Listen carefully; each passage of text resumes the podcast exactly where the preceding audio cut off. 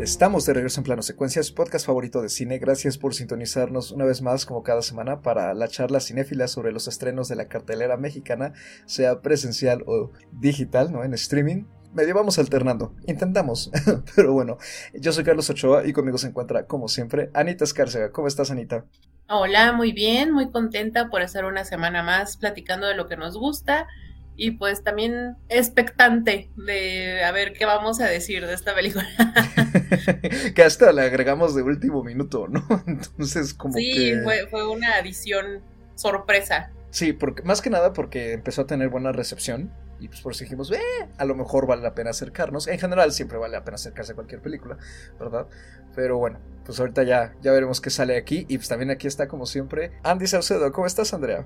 Hola, ¿qué tal? Muy bien, contenta, ya lista para platicar. Igual, yo creo que un poquito ansiosa porque sí, está, vamos a ver qué, qué decimos justo de, de esta película, porque bueno, creo que, que pueden salir cosas interesantes, entonces ya, lista.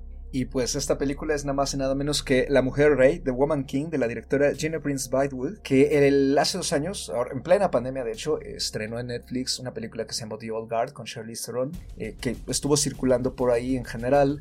Y pues tuvo cierta precisión, es una película de acción, también sale ahí, si no mal recuerdo, Matthias Schoenertz y este eh, Chiwetel si no mal recuerdo, eh, sobre un grupo de guerreros eh, inmortales que han estado defendiendo la civilización por milenios. Y ahora regresa ella con este drama con tintes históricos que además cuenta con acción, protagonizado por Viola Davis, Thuson Bedu, Lashana Lynch, John Boyega, Sheila Atim, Jordan Bolger y Hugh Finn Stephen. Y pues en sí la película narra la historia de las Agoye, esta unidad guerrera una especie de ejército pequeño del reino africano de Dahomey. Este reino se encontraba en África Occidental, en lo, en lo que hoy en día es, si no me recuerdo, Benín. Estuvo en activo ese reino aproximadamente 300 años, de 1600 a 1904 y la película se sitúa aproximadamente en 1823, cuando este reino tenía un conflicto con otro, ¿no? tenían además una relación de comercio, pero una relación de rivales, ¿no? El reino del pollo. Y pues en sí seguimos a la general Naniska, interpretada por Viola Davis, en lo que ella prepara a una nueva generación de reclutas, ¿no? Después de rescatar a muchas eh, jovencitas que habían sido secuestradas. Algunas de ellas se quedan en la aldea de Dahomey para formar parte de este ejército y al mismo tiempo que lidian con las presiones de las naciones circundantes y con esta presencia europea que poco a poco se acerca al África a partir del comercio de esclavos, ella sale adelante además de enfrentar su pasado. De cierta manera es una especie de historia sobre la defensa de la nación y también una defensa personal. La película además está escrita por la actriz María Velo y tuvo su estreno en el Festival Internacional de Cine de Toronto y en general ha tenido buena recepción y pues ya para arrancar y hablando de buena recepción, a ver Andy, ¿a ti qué te pareció la película? ¿Tú la tienes más fresca que Ana y que yo? ¿La acabas de ver? Eh, ¿Qué opinas en general de La Mujer Rey? Uy, eh, no sé. Empezamos con lo malo. sí, es una película que visualmente tiene muchos aciertos, que te puede atrapar, tiene muchos elementos que destacan, ¿no? Como película de acción, en términos de ciertos enfrentamientos, batallas, coreografías, ¿no? Ya mencionabas la experiencia de la directora eh, en estos rubros y se aprecian, ¿no? Se aprecian eh, en la pantalla. En términos como generales, no la pasé mal, pero sí a la mitad de la película me pregunté eh, cuál era el objetivo, cuál era el rumbo o, cuál era o qué era lo que se quería destacar de la película, ¿no? Hubo momentos para mí que sentía que estaba girando sobre lo mismo y a esto me refiero que no sentía que hubiera un desarrollo como tal, o sea, hay varios elementos por ahí, ¿no? Que ya mencionabas en lo que está basada, em, claramente pues se pueden sentir que había la intención de un empoderamiento femenino, pero siento que hay cosas, pero a la vez no me desarrolla nada y termina siendo, desde mi perspectiva, una película que se presenta como una película diferente, pero termina siendo una película de fórmula ciertamente un poco complaciente, que, que, no se compromete a una crítica, que no se compromete a buscar justamente ese empoderamiento, o sea, real empoderamiento, y que termina cayendo en lugares muy, mm, pues de película, perdón, no sería feo, pero de película gringa, con final heroico y feliz. Siento que es muy contradictoria y por eso llegando a la mitad yo sentía que no entendía cuál era el objetivo de la película, ¿no? Porque me quedaba claro varios de los temas que trataba de tocar la película, pero al pasar como de largo sobre ellos y enfocarse en, pues en, algo pues no tan pesado, o sea, no, no con tanto peso, siento que, que, que lo que vi pues no me aportó mucho más de lo que tendría que ser una película de acción. Cuando te lo venden o te lo presentan, o al menos en, las opiniones y en la crítica, sí te enalzan elementos que yo no encontré, que yo no encontré desarrollados. Mm, no me la pasé mal, pero no diría que me gustó por completo, sino que me gustaron partes de. Fíjate que yo estoy un poquito igual que Andy tampoco me, pasó así como que de repente me preguntara cuál es el punto de esto, ¿no? O sea, tampoco llegué a eso, pero la verdad es que sí, Andy tiene muy buenos puntos. Creo que la película se vende de una manera un poco engañosa, diría yo. La película se vende como una película de empoderamiento femenino, ¿no? Y tiene todo un staff femenino detrás que vaya, es, siempre se, se agradece, se aprecia, claro, pero creo que le faltó, ¿no? O sea, me parece que es una película hecha con buenas intenciones, pero al final termina cayendo en todos estos lugares comunes que terminan dándonos una película, pues sí, de un falso empoderamiento con todas estas contradicciones. Es algo que, que a mí me brincó desde el momento en que yo salí de la sala de cine a mí algo que me molestó y sí me molestó, vaya, activamente, es partes del guion, partes del guion que me parecen, pues justo como dice Andy, contradictorios, ¿no? O sea, creo que nos están vendiendo sí una idea, ¿no? del empoderamiento femenino y este, este grupo de guerreras, ¿no? Que son supuestamente súper poderosas y inteligentes y estratégicas y muy respetadas, ¿no? tanto dentro de su comunidad como temidas por sus enemigos. Y todo eso está perfectamente bien. Pero esta parte del guion en la que se trata el tema de la maternidad, a mí me molestó bastante. No es que me moleste en general el tema de la maternidad en el cine, para nada, pero creo que resulta un poco contradictorio, ¿no? Porque estamos hablando de una, de una cultura y de una sociedad que le da un gran peso a, a las mujeres, a las mujeres fuertes además, mujeres que son capaces de aterrorizar a, ejércitos de, otras, de otros pueblos. Y, tenemos al frente al personaje de Viola Davis, que es un personaje sumamente fuerte, que es un personaje muy interesante porque tiene tiene este poder, esta estrategia, ¿no? Es una mujer muy poderosa y no te lo venden así desde el principio y que de repente le metan lo de la maternidad, a mí me pareció que es como caer una vez más, ¿no? En esta idea totalmente falsa y patriarcal y misógina, ¿no? De que una mujer no es, no importa qué tan inteligente, poderosa, exitosa seas, no estás completa si no eres madre. Y a mí eso me molestó muchísimo y me terminó por tirar bastante la película. O sea, yo creo que de no haber sido por ese detallito en el guion, que vaya, no es un detallito, es algo bastante grande, ¿no? Que sucede y que va dirigiendo la película hacia el final. De no haber sido por eso, me hubiera encantado la película. Pero me molestó bastante porque justo es contradictorio, es contradictorio con todo lo que estás vendiendo como parte de tu película. Entonces, sí, estoy un poco igual. O sea, la verdad es que no la pasé nada mal. La película mm, la disfruté bastante, sí, la disfruté mucho. Creo que como una película de acción, es una película de acción muy bien hecha. Pero fuera de eso, el discurso feminista a mí se me cayó totalmente. Yo también estoy algo igual. Eh, estoy muy de acuerdo con lo que comentan ambas sobre el guion. Sobre los lugares comunes en particular, porque justamente creo que es, el guion es lo que le da la torre a la película.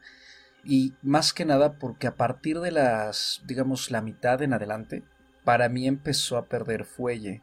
Yo también empecé a aburrirme un poco como tú, aunque en un inicio me gustó que la película me estaba llevando hacia un lugar que según yo no conocía, o dije, bueno, esto, yo, por ejemplo, yo me esperaba eh, ciertas eh, vueltas de tuerca bastante predecibles, pero me gustó no verlas, pero al mismo tiempo las que sí se me plantearon que fueron más bien lugares comunes muy inclinados hacia el melodrama barato y como salida fácil, eso fue lo que poco a poco a mí me fue despegando e hizo que la película se me hiciera cansada. En general me gustan las actuaciones, en particular la de la Shanna Lynch me parece que es fabulosa, ¿no? su personaje de Isogi me pareció muy memorable, tiene muchísimo carisma, incluso creo que se come a Viola Davis. Me parece que el personaje de Viola, eh, por tratar de mantener cierta solemnidad y cierto respeto que se supone emana, también se vuelve un poco distante y creo que nunca nos acercamos a él lo suficiente. Entonces la actuación se queda como un poquito perdida. Incluso creo que no tiene momentos tan fuertes o tan memorables. ¿no? Me parece que esos recaen más en la Shanna Lynch y en Sheila Atim también con el personaje de Amensa, que me pareció que tiene un timing entre cómico y al mismo tiempo de soporte emocional muy bueno. Creo que si bien los personajes no son la maravilla, ¿no? En términos de cómo están escritos, creo que estos dos están muy redondos y las actrices lo complementaron muy bien y quedaron como anillo al dedo. Entonces, eso a mí hizo que la película se hiciera bastante disfrutable. También tiene aspectos muy buenos como el vestuario, el diseño de producción en general también es bastante impactante las coreografías, en particular las de baile, me parecieron muy bonitas. Creo que hay una hechura ahí detrás que busca hacer tanto un tributo como al mismo tiempo dar a conocer a la audiencia esta civilización, lo cual me parece que es muy rescatable y valioso. Incluso me recuerda un poco a lo que se ha estado tratando de hacer con las películas de la Pantera Negra en Marvel, ¿no? Que incluso también vemos esta influencia De un grupo guerrero como son las Agogie en este cómic, ¿no? y en estas películas con la guardia real que protege a, pues, la pantera, ¿no? Al rey de, Wakanda. Entonces, incluso como crearnos esta conexión, ¿no? Eh, de ver de dónde ha surgido esta imagen, ¿no? Ahora de la cultura pop gracias al cómic, llevarnos hacia atrás, me parece que ayuda a rescatar mucho eso, ¿no? Pero justamente es el guion donde poco a poco se va convirtiendo toda una especie de telenovela. ¿no? A mí me parece que un problema fuerte que tiene la película es que intenta contar demasiadas cosas desde demasiadas perspectivas, ¿no? Eh, porque tenemos por un lado la perspectiva de Naniska, ¿no? De el personaje Viola Davis. Tenemos aparte la trama de que pues el rey es bastante joven, bastante inexperto. Tenemos esta amenaza exterior, ¿no? Se juntan esas tres, pero además tenemos la trama de esta chica que fue entregada a la Guardia Real por el padre porque pues no la puede casar con nadie, por lo visto es bastante rebelde y funcionará mejor como una guerrera en servicio del rey de Dahomey. Y es a partir de ella que conocemos cómo funciona toda esta élite de guerreras, ¿no? Entonces, en un sentido me parece lógico su inclusión porque es el proxy de la audiencia para conocer cómo se entra a formar parte de este ejército, cómo viven, cuáles son los requisitos, cuáles son las exigencias que tienen también, ¿no? Y en ese sentido creo que ahí es donde entra este tema de la maternidad, que es cierto, me parece que juntarlo a fuerzas simplemente por el hecho de que las protagonistas son mujeres es cansado, es tedioso, pero digamos que por ser un requisito se sostiene su inclusión, ¿no? O sea, cómo les afecta a estas guerras a lo mejor el no poder ser madres, sobre todo si son entregadas ahí eh, porque no pueden casarse y a lo mejor habrá alguna que quiera hacerlo. Sin embargo, la película no lo explora, entonces también por eso parece que el tema está impostado, simplemente porque sí. Y al tratarse de Nawi como, digamos, este vehículo mediante el cual nos acercamos a todo este mundo, se entiende que una buena parte de la película esté hecha a partir de su punto de vista, ¿no? Y de que conozcamos también a ciertas guerreras más jóvenes. Pero al mismo tiempo siento que llega un punto en que estamos demasiado tiempo con Naui, estamos demasiado tiempo adentro de este esquema, ¿no? De cómo funciona toda la jerarquía de ellas y cómo funcionan sus rituales y sus procesos. Y entonces la trama que tiene que ver más inclinada hacia lo político, hacia las repercusiones de la esclavitud, que era pues al mismo tiempo condena, pero también medio de supervivencia de este reino, se quedan muy en el fondo. Y a mí en lo personal me parece que eso tenía bastante más potencial eh, de, de explotarse que terminar cayendo con este lugar común que no solo es, resulta que tiene demasiadas coincidencias no artificiosas del guion para crear este melodrama baratón, sino incluso terminamos cayendo un poco hasta con la idea del Salvador Blanco, ¿no? Con esta subtrama que se le mete a Nahui, que es cierto, a lo mejor, digamos, el giro es que ella al final, pues no se deja salvar por él como tal, no se queda con él, pero la presencia de Malik, ¿no? De este personaje brasileño se vuelve sumamente irritante porque no aporta nada, su, trama solo quita minutos y creo que además la forma en que se desenvuelve hacia el tercer acto le quita mucha fuerza al segundo, al grado de que este gran enfrentamiento entre las dos naciones no luce mucho y le quita mucha fuerza a la última parte, en la que ya llegamos a mi gusto con cierto cansancio. Entonces sí creo que en sí el problema es del guion. Hay una repartición muy desigual de los actos y también del énfasis entre los personajes. ¿no? Quiere tener demasiadas protagonistas al mismo tiempo. También al personaje de la Shanna Lynch se le da como cierta prontitud, pero después parece ser falsa, ¿no? Porque como que se le deja muy de lado. Aunque su, digamos, em, su final es para mí algo que la hace mucho más memorable que cualquier otro personaje. Pero sí, creo que ese es el principal problema que tiene la mujer rey y se queda muy a medio camino. Sí, estoy de acuerdo. Creo que eh, estás eh, mencionando justo palabras que mm, al menos yo no quería decir tan así, pero que sí vinieron a mi mente. O sea, este tema de lo artificioso, de lo melodramático, de la historia con estas coincidencias, ¿no? Que, que, se vuelven muy de telenovela y que como dice Anita terminan siendo tan contradictorias y, cayéndole de peso a, a, lo que estamos viendo porque justamente hizo que el personaje de Viola Davis sí tenía mucha solemnidad, sí era esta guerrera al inicio, pero justo va cayendo en esta historia en donde su personaje se vuelve esa principal contradicción. El tema de, ser madre, de cómo afronta eh, la situación y de cómo esa se vuelve también de cierta forma su debilidad, hacen que justo como dice Carlos, los otros personajes sí empiezan a destacar más, ¿no? Porque pues de hecho es parte de de la escritura, ¿no? Y de cómo empezamos a ver, pues, todas estas otras mujeres que, empiezan a tomar eh, mucho poder o relevancia de, en la película, en las acciones, en el cómo se va eh, desarrollando, pero hacen que justamente la mujer rey para mí deje de tener sentido. Es el querer tocar muchas cosas y que el foco que era el personaje de Viola Davis del inicio al final, se, desde mi perspectiva, se desvanece muchísimo, pierde presencia, su historia no se vuelve tan no se vuelve nada creíble, por así decirlo, y otros personajes empiezan a tomar mucha mayor, mucho mayor protagonismo, ¿no?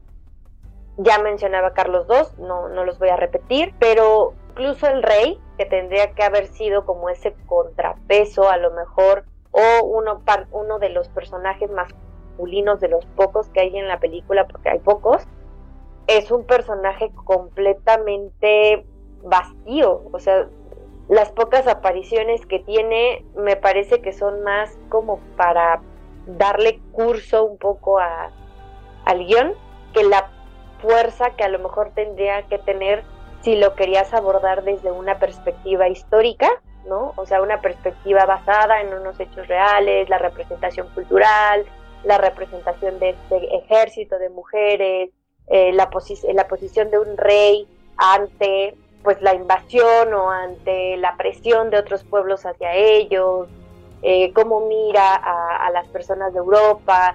El tema de los personajes tendría que haber sido mucho más importante y no solo los personajes femeninos, también los personajes masculinos tendrían que haber tenido un peso que, que justo llevaran ese equilibrio para que la película fuera creíble y tuviera un mayor impacto con ese objetivo.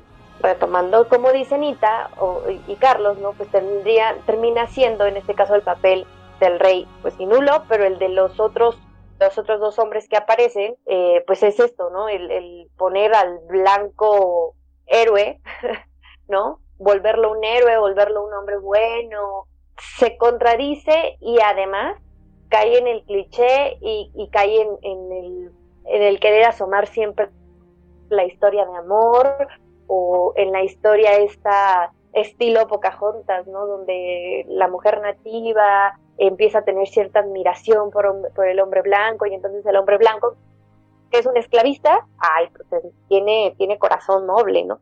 me, me puse a pensar en, en, varias cosas que, que sí me molestan porque lo que decía yo al inicio, siento que no tenía un objetivo. O sea, ¿cuál es el objetivo? El fallo del guion, comparto con Carlos, sí es una falla de guion, pero creo que la falla del guion es más allá de eso. Es, es desde el planteamiento de, de decir qué era lo que querían mostrar realmente, ¿no? Si me querías tener una historia de acción, con escenas espectaculares, este, con un elenco de mujeres muy poderosas. Ya el simple nombre de Viola Davis es un nombre muy poderoso. Bueno, ¿no?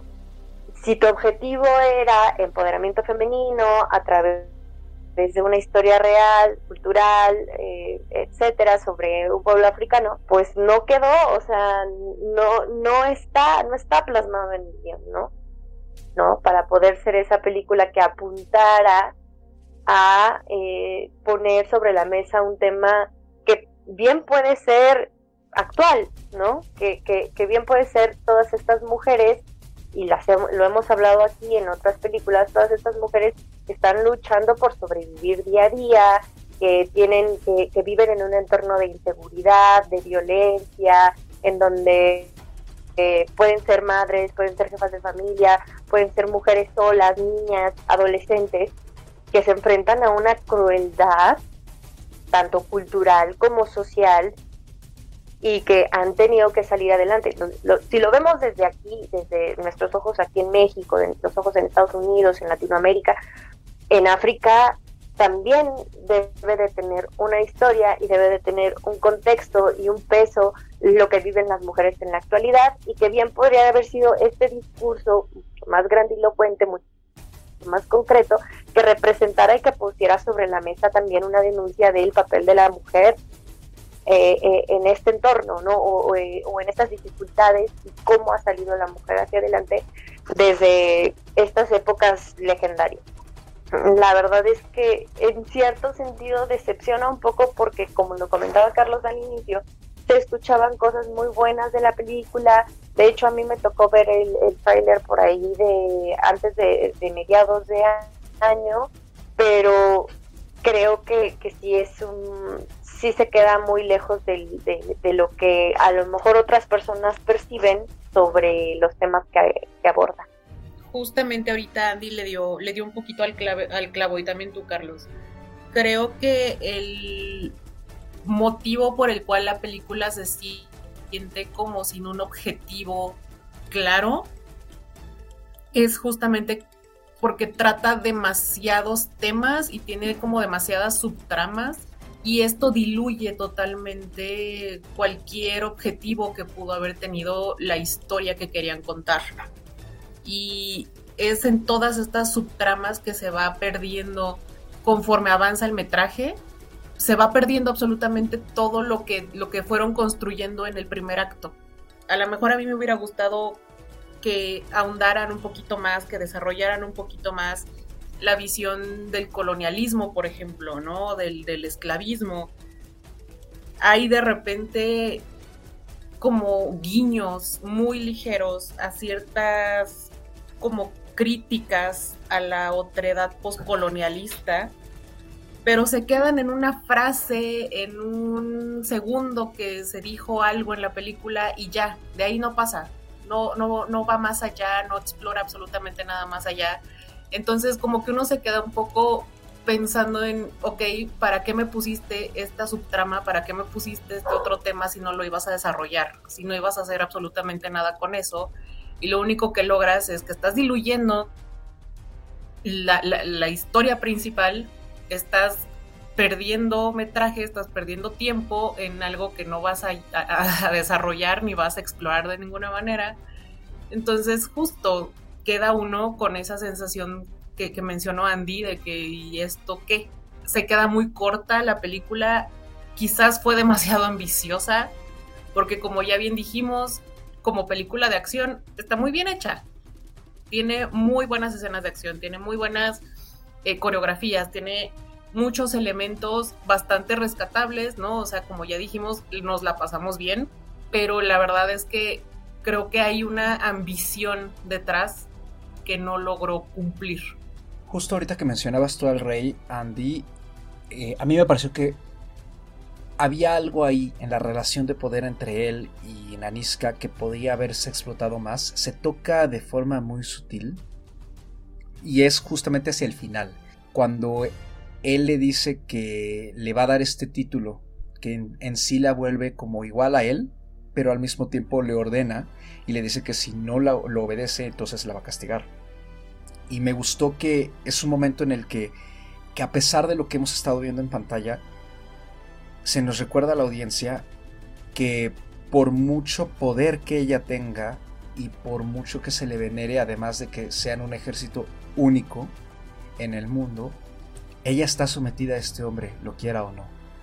Entonces me parecía que había ahí un punto de conflicto muy fuerte que podría haberse explotado con mucho potencial, vamos, ¿no?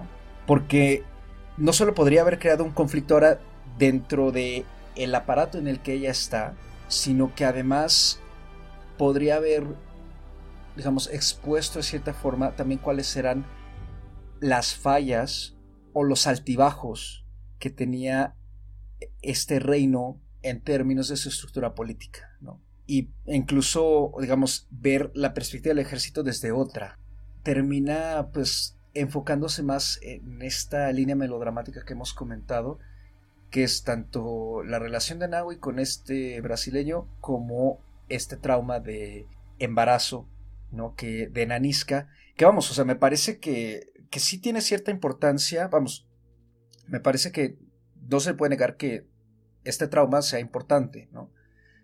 Y que a lo mejor esta estas vejaciones a las que ella fue sometida durante el tiempo que estuvo prisionera, pues sí, se entiende que a lo mejor haya quedado embarazada eh, contra su voluntad y que haya perdido una hija y vamos, como que eso iba en contra de lo que se supone ella había jurado ¿no? al formar parte de este grupo de élite pero simplemente la forma en que está todo esto manejado y el desenlace hacia el que se va con esto, creo yo que le resta demasiada fuerza y termina justo jugándole en contra.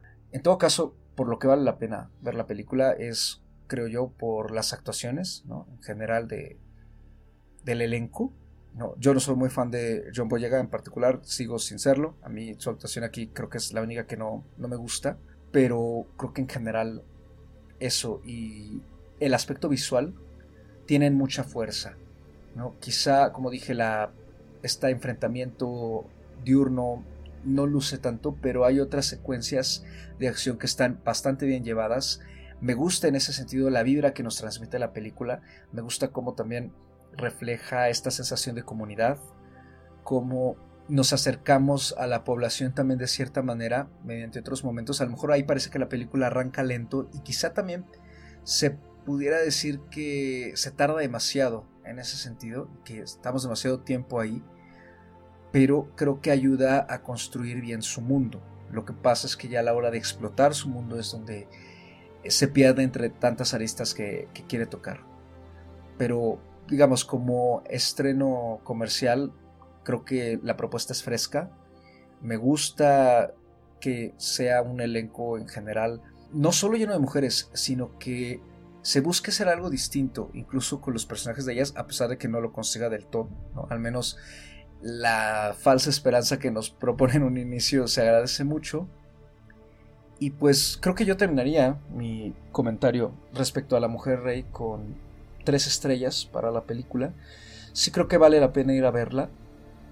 Creo que se la van a pasar bien. Ah, creo que además que siempre es se agradece mucho que una película nos abra los ojos a algún momento histórico o a alguna situación, eh, a personas o grupos que han quedado en general eh, pues opacados por la cantidad de información a la que estamos sometidos, por supuesto, ¿no? Por ejemplo, aquí en México, pues es muy difícil que en algún momento eh, de nuestra educación básica lleguemos a acercarnos a la historia de los reinos africanos, ¿no?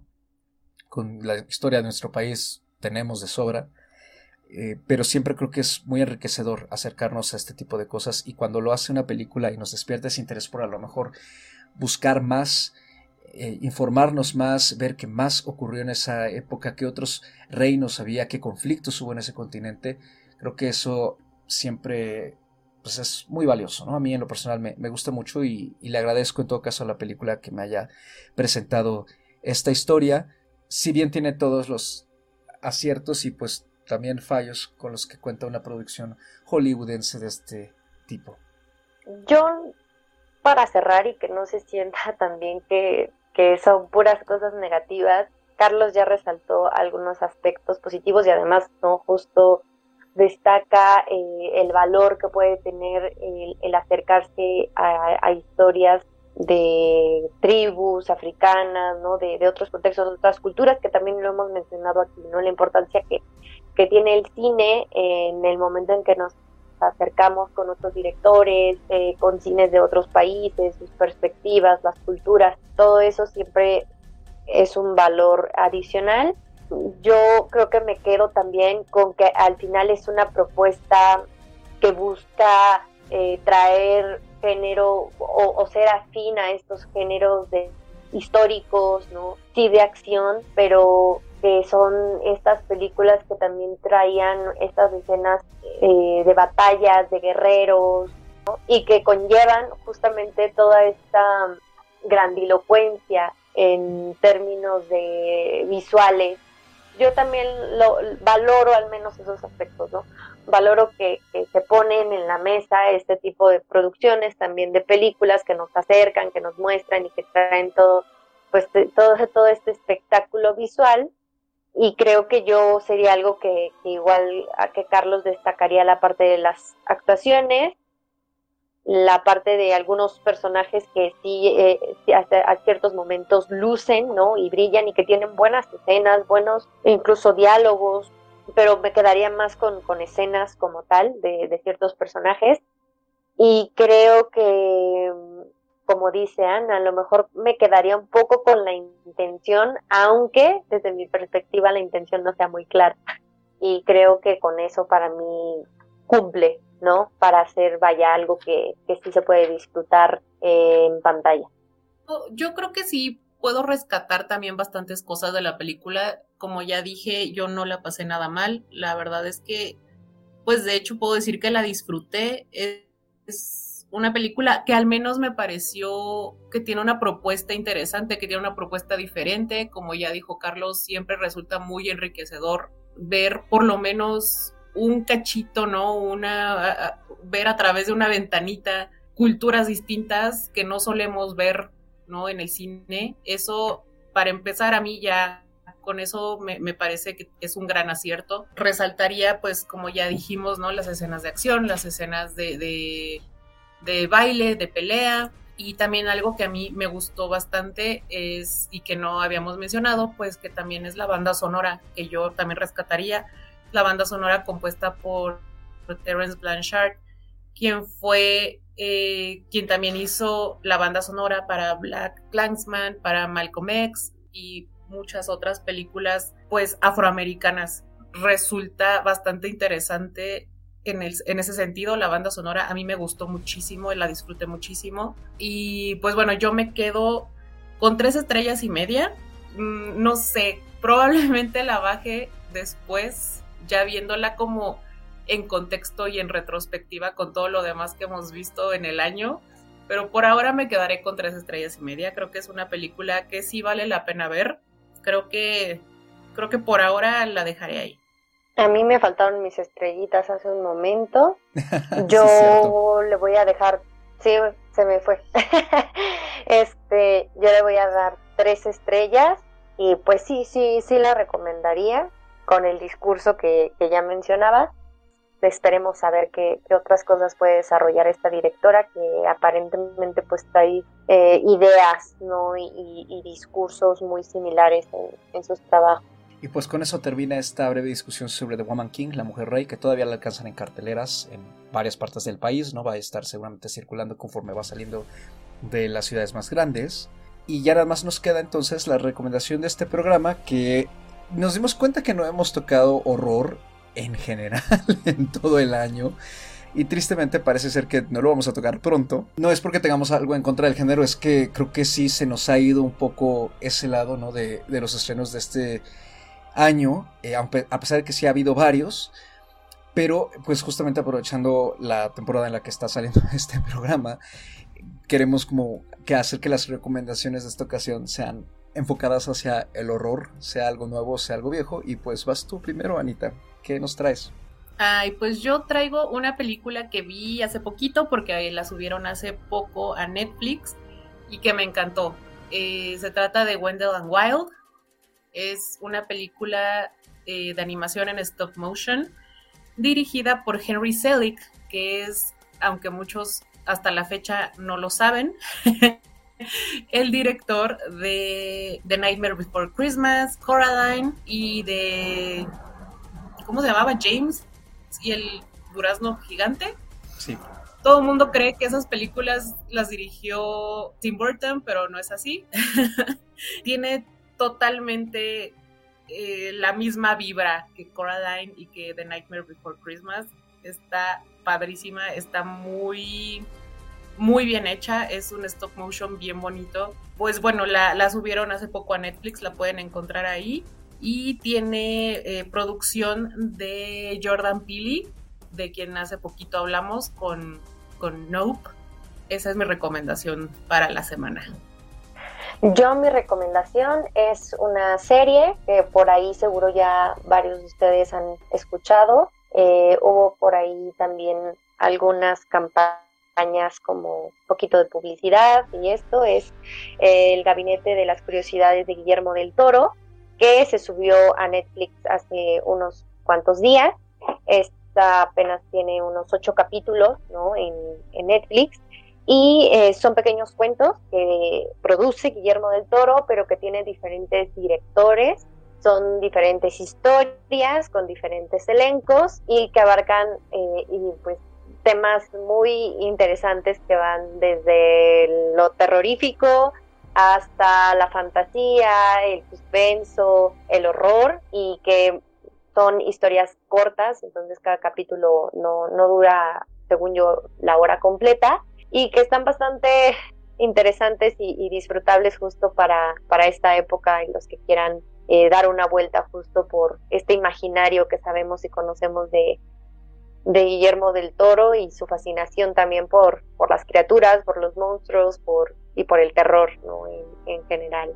Entonces ahí está disponible en Netflix para, para quien quiera darse una vuelta por, por el, el, gabinete de las curiosidades de Guillermo del Toro. Y pues yo para cerrar las recomendaciones traigo un clásico, o al menos creo que pues sí ya puede considerarse un clásico moderno, ¿no? En los últimos 20 años, porque justamente se cumplen 20 años de El Aro de Ring, esta adaptación de la famosa película japonesa que es Ringu, que además está inspirada en una novela. Y pues la adaptación para la audiencia estadounidense y en general internacional corrió a cargo de Gore quien después se encargaría de las primeras tres películas de Piratas del Caribe y pues eh, fue una de las películas que lanzó a Naomi Watts también al estrellato. Y ya se sabe, ¿no? Es esta reportera que empieza a investigar la muerte de su sobrina que parece estar relacionada con el haber visto un video maldito con escenas muy perturbadoras que te mata a los siete días después de haberlo visto, ¿no? Y que involucra a una niña fantasmagórica vestida de blanco y con el cabello largo que sale de la televisión y se llama Samara. Y pues la película, creo que en general, sobre todo nuestra generación, pues fue de lo que nos tocó ir al cine a ver con este morbo de que era una de las cosas más espeluznantes, ¿no? De ese entonces. A mí, en lo personal, me lo sigue pareciendo. Me parece más que espeluznante, sumamente perturbadora. Y es algo que yo aprecio mucho en el género. Y creo que vale la pena rescatarla porque además eh, me parece que aparte de todo el aspecto, digamos, de horror, tiene ahí un tema dramático, un tema serio, bastante bien explotado, ¿no? Con todo y que la película pues tiene sus pormenores, sus lagunas, pero creo que en el fondo es una película que habla sobre el trauma del abandono y también sobre las negligencias que se pueden cometer eh, cuando se es padre o madre. ¿no? La película en sí lo explora a través de la maternidad, pero también un poco, ¿no? A partir de la, de la paternidad y cómo, digamos, hay un castigo eh, por parte de los niños que son, eh, digamos, descuidados. ¿no? Entonces creo que hay una línea ahí muy fuerte que creo que yo solamente la empecé a ver con los diferentes rewatch ¿no? que, he hecho la película y que sigo haciendo. Entonces es, creo yo, una muy buena opción para seguir recordando en, en esta temporada del horror que pues, ya va terminando y la película la pueden encontrar actualmente en Claro Video, en Cinepolis Click y la pueden rentar también en iTunes y en Amazon Video y pues por supuesto pueden comprarla, entre ellas la edición de 20 años que según yo acaba de salir no hace mucho, creo que salió a mitad de año, que tiene un steelbook con una imagen de cassette y pues a seguirse asustando con el video de Samara Morgan. Con eso nos despedimos y nada más, eh, ¿dónde nos encuentran, Anita? A mí me pueden encontrar en Twitter o en Instagram como arroba animalceluloide. Ya saben que yo no tengo nada más que hacer y ahí me encuentran siempre. A mí me pueden encontrar en Twitter o Instagram como arroba andrapadme. Ahí eh, me doy mis vueltecitas para chismear sobre cine, gatitos, deportes, música, eh, cosas coreanas y Star Wars claramente. Entonces ahí recibo y veo todo lo que, lo que nos comentan y muchas gracias siempre por justo sus, sus comentarios. Y a mí me encuentran en Twitter como arroba mrcarlos, 8 dígitos y una A minúscula, lo mismo sobre vida, libros, música, cine, todo es bienvenido bloqueado según sea el caso. Y este programa, como todos los demás, recuerden que lo pueden encontrar en Apple Music, Spotify, Listen Notes, Amazon Music, Deezer, Google Podcast, Podbean, Podchaser y Samsung. Tristemente ya no estamos en Anchor, pero pues nos pueden encontrar en más plataformas y seguramente estamos en alguna otra por ahí de la que todavía no tengo registro. Pero pues por lo pronto, gracias como siempre por escucharnos, pásenla bonito, disfruten del cine y nos escuchamos en la próxima emisión de Plano Secuencia.